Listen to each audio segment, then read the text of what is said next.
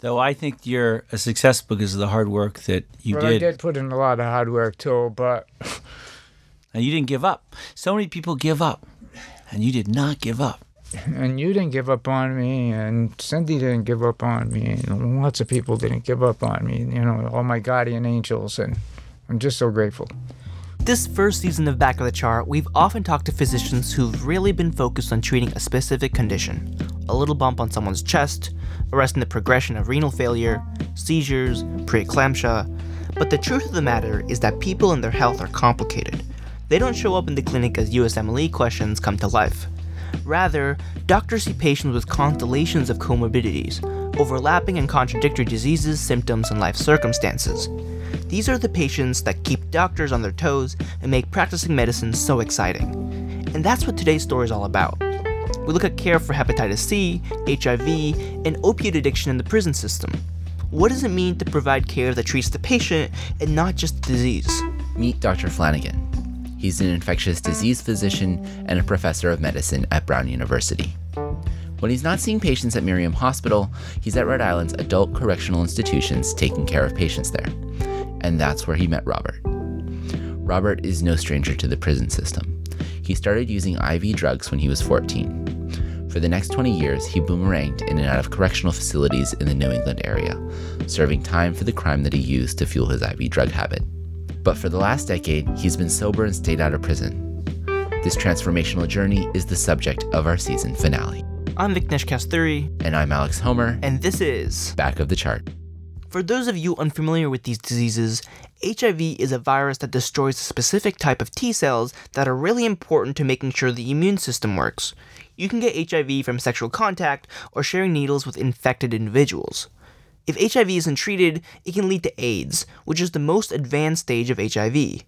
At this point, so many of those T cells have been destroyed by the virus that the body is left particularly vulnerable to life-threatening infections and cancers. Hepatitis C is a different virus that affects the liver. If left untreated, it can lead to the breakdown and eventual failure of that organ. Like H I V/AIDS, Hep C can be transmitted through sexual contact. But in the U S, Hep C is usually contracted through needle sharing. Robert's lifestyle put him at particular risk for H I V/AIDS and Hep C. But when Robert contracted those diseases towards the end of the nineteen eighties, treatments weren't available.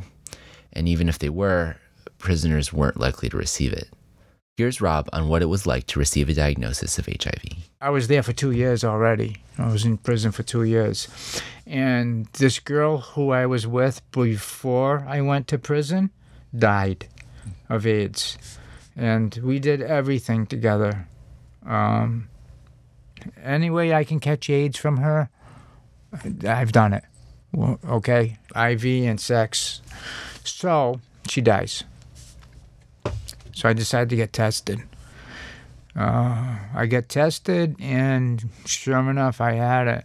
Now, when they did the Western blot test, they called it. Soon as the lady was talking to me, telling me the results, she's like, "Bob, I got to tell you something." And as soon as she said that, I seen her lips move, and honest to God, I was like being in Vietnam or a war zone. A helicopter was landing right on me, like in front of me, getting louder and louder. I don't know if that was my heart making that noise or what, but the helicopter was, uh, that's what it sounded like, okay? Now this went on for a whole minute. Finally, the noise went away and her voice came back. She was still talking. And I looked at her and I said, "I'm sorry, but can you please repeat everything you just said to me?" It might have been a fluke. So they did another test, and then another more advanced one after that. Both came back positive. A few years later, Rob was diagnosed with Hep C. And soon thereafter, a young infectious diseases doctor named Timothy Flanagan started working at the state prison. The week before I started work, my boss, Doctor Carpenter, said, "Hey, how would you like to do H I V care in the prison?" And I was like, ooh, never really thought about that. Mm-hmm. But it sounded exciting. And I thought, why not? I think I'll give it a try. And uh, it was hard. The first time going through those doors, clanging shut and dealing with the security and the correctional officers is not easy. It's and, daunting. Inmates with attitudes. Uh, yeah, yeah, some sometimes. With, some without. That's right. Exactly. But it was overall very wonderful experience uh, because when you're taking care of somebody and you shake their hand and you look them in the eye and you say, how are you doing? What's going on? And can we help you out? That interaction is really the same within the in jail or in prison as it is outside. I'm sure I had an orange jumpsuit on, and I was shackled and handcuffed with a police escort, like a hardened criminal, you know. Um, I'm in my cell doing push-ups all the time. I'm a, I'm a little guy, as you can see, but back then I was in pretty good shape, and uh, I probably had a bald head, and I probably looked very, very intimidating to her. But you know what? He shook my hand, he introduced himself to me, and uh, and we got along great. And just the way he... T- See, I'll give you respect if you respect me. That's how it works in there. Right away, he showed me respect. Right away, I give him respect. And we hit it off from day one. And I could not wait for him to come up. Well, you know, half the time I was in solitary confinement. Not half the time I wasn't. Um, I, I would be in a different colored jumpsuit and maybe with just uh, shackles on and not handcuffs. You know, be, I'd be a little more trustworthy if coming out of general population. Today, treating and controlling these infectious diseases is feasible, but it's taken a while to get here. Over the last two decades, Robert has been put on all types of different regimens to try and control his AIDS and hep C. Some have made him unbearably sick. Others have successfully cured hep C. But the cost of these drugs can be exorbitant. And for some time, the prison system refused to pay for these expensive treatments. Uh, when I first met Doctor Flanagan, as a prisoner, they did not want to give us the medications that they give to regular people. It was too expensive to give us, you know, no protease inhibitors that were on the horizon, you know, the different types of uh, inhibitors. Um, so Doctor Flanagan and his team, uh, Doctor Jordy Rich, and I guess some you guys got some lawyers together, and they took them to court, and now they got to treat us like everybody else. We get the same meds that anybody else gets. And it's only be- due to these guys. We had to take them to court because they didn't want to pay. Or, you know, when you're an inmate, you're not, you know, you're a second-class citizen, so to speak. You know, um, most people deserve to be in that situation. We all put, our, most of us put ourselves in there, but, you know, everybody deserves another chance. I'm just grateful God given me many chances, you know. Yeah, we all deserve good health care, you know. People Everybody who, deserves good health care. Yeah, I mean, we all... make mistakes, you know. I doze off at the wheel and I crack up my car, but I still go to the emergency room and they take care of me. I smoke cigarettes and I get lung cancer, and that's a sad thing, but I still get good treatment for my lung cancer. We don't not treat people with lung cancer because they smoked. Um, no, we. This is part of our human nature. We're all, we're all fallen. We all struggle, and people, whether you're in jail or prison, hey. You're absolutely right, Bob. I mean, everyone deserves good basic health care and to be treated as a person, which is a beautiful thing. And you're absolutely right. All of us make mistakes, and we all deserve a chance.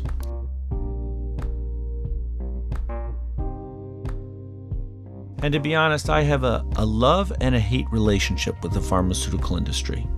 Right. Yeah. Yeah, I mean, they have produced the most amazing medications, easy to take. Um, after a few tries, non-toxic, uh, really d- extraordinary. But they charge prices that are just highway robbery, absolutely astronomical. And you know, these drugs can be made for peanuts. The most important thing is to reach out your hand, introduce yourself, and get to know somebody because uh, these people, they want to help you. If you help somebody else, you help you. That's the whole point of it. You help somebody else, you're helping yourself. You know, it's that's how it works. And, uh, you know, if you don't have a car like me, you'll get, you may get a ride to a meeting here and there. You get yourself a sponsor. You feel like using or picking up, you call your sponsor instead of a drug dealer, you know? Many different ways of uh, getting your life back together. Mm-hmm. And uh, the doctors, for sure, are a major resource. There's a lot of grace, real grace, that's present in A A and N A meetings. I mean, you know, we're all human, so I'm not, I don't want to make it seem like this is, you know, I mean, there a lot of stuff doesn't work, so nothing's perfect. But it, just what you say, people, people are there, will help you.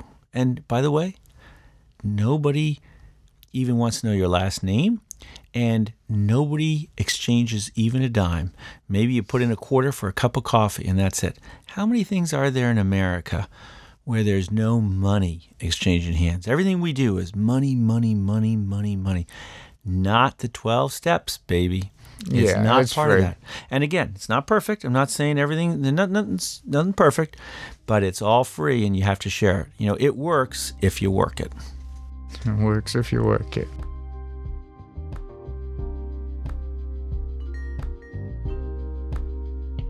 You showed me friendship. They don't show you f- friendship in prison. You're you're a number, you know, you're a statistic. Uh, and when you came into the prison, you treated me like a human being, and it brings tears to my eyes today because all the years I've known you, you've always been nice to me and had hope for me, no matter what, even during the darkest times of my life. You know, I spent over six years in solitary confinement, and he he was always my doctor. I'd come out of solitary confinement every few months, uh, to see him, uh, you know, part of my regular schedule, and I looked forward to that, you know. Um, at, at any rate, it seemed uh, being a drug addict and constantly being released back into society in the same position you were when you uh, went in, it's just a matter of time before you go back. Recidivism rate's so big.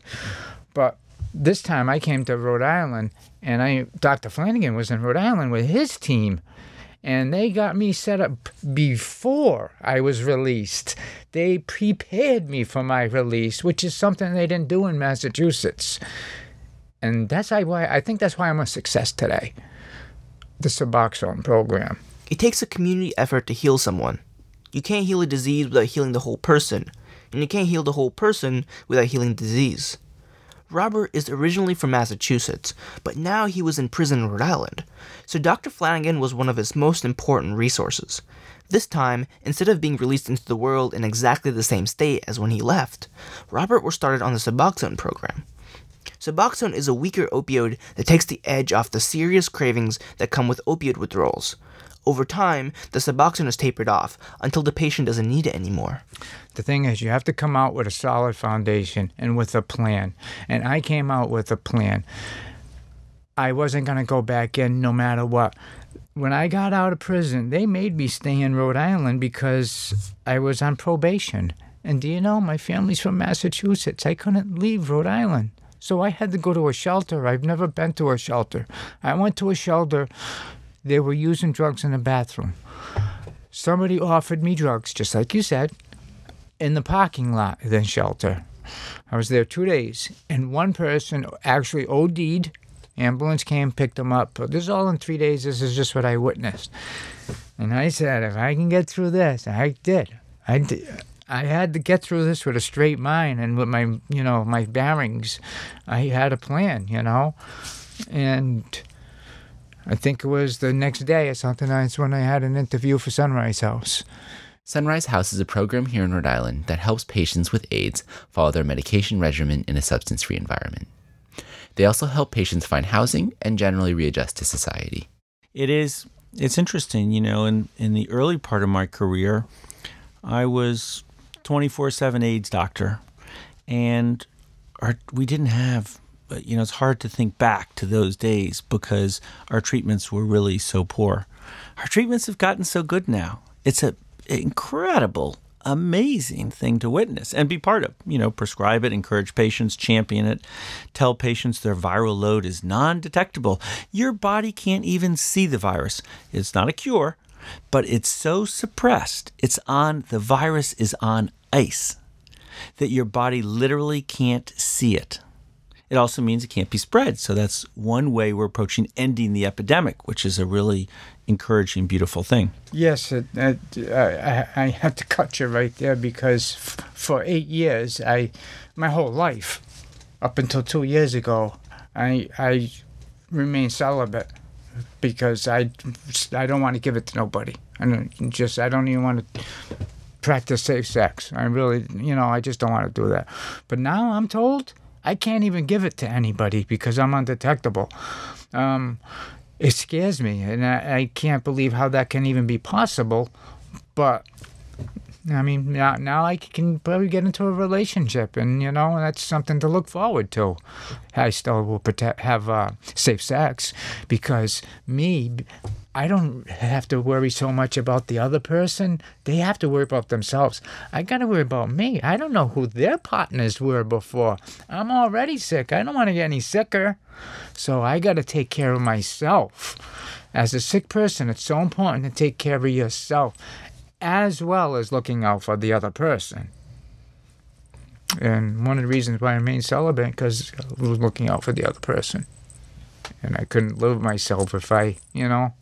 So, but just two years ago, I found this out.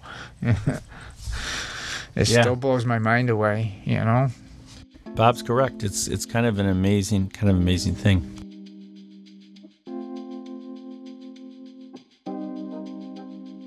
I think I've realized that I'm not the director of the play. When I was younger, I had a greater sense that I could change everything. I could go out and be at the forefront and stop this epidemic or make this incredible change. All well-meaning, but a little bit of hubris. As I've gotten older, I realized, hey, wait a second. You're being asked to do the best job that you can right in your office, with the person who's right in front of you. And that's good, and that's enough. You're not gonna fix this fallen world. You're here to help. One person at a time, one step at a time, and what a great gift that is. If you're dealing with people like me, uh, who have uh, other issues, you gotta take into consideration, am I a recovering addict? Did I just get out of jail? If I did, I probably got an attitude, because it's a different world.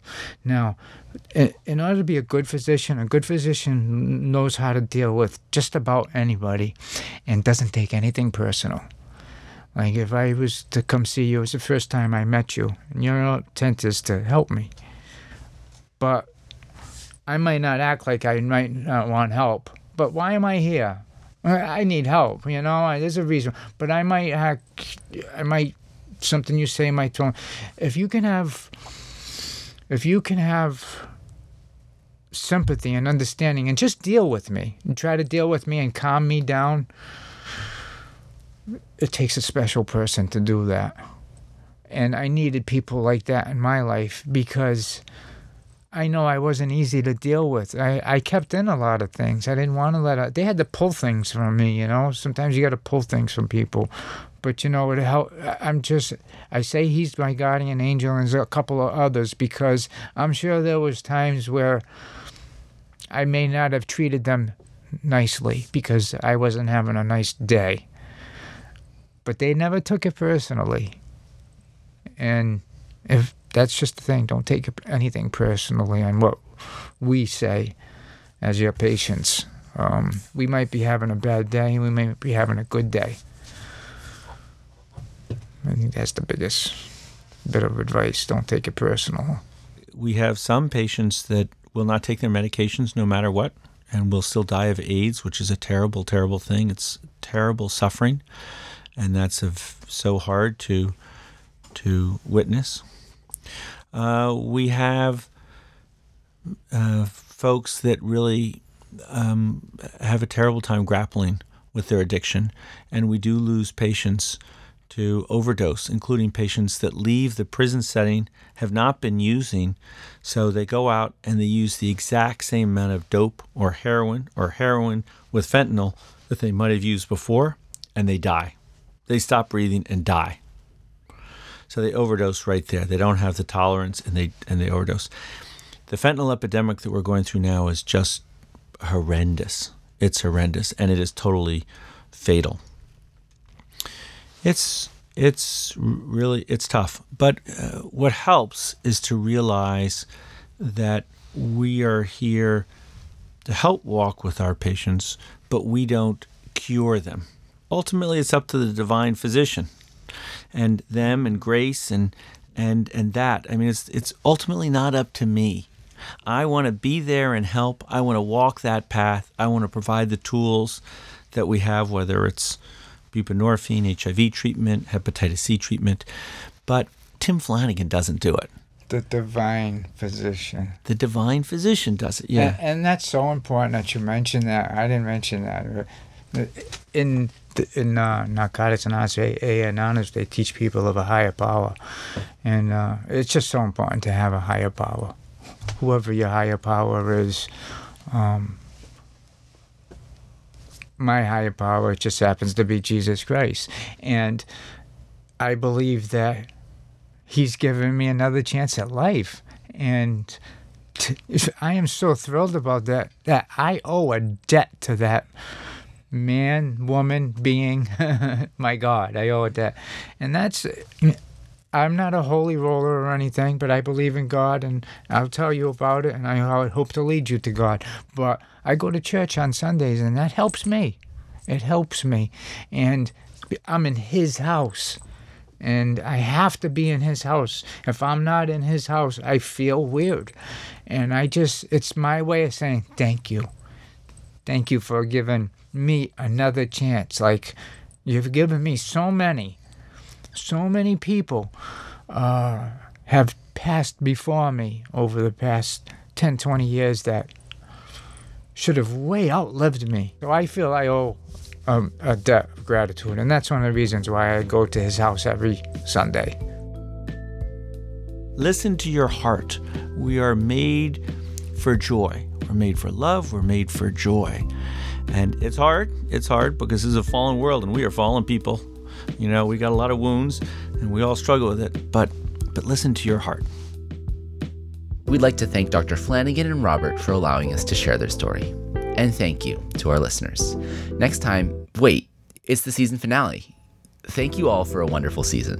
Back of the Chart will be back next year with more stories from real doctors and real patients. Till then, follow us on Twitter, like us on Facebook, and subscribe wherever you get your podcast to stay up to date on the latest here at the studio.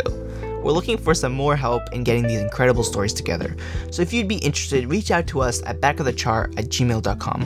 As always, our music is by Blue Dot Sessions, and special thanks to faculty and staff at Brown University for making this possible. One last time. I'm Vicknesh Kasturi. And I'm Alex Homer. And this is Back of the Chart.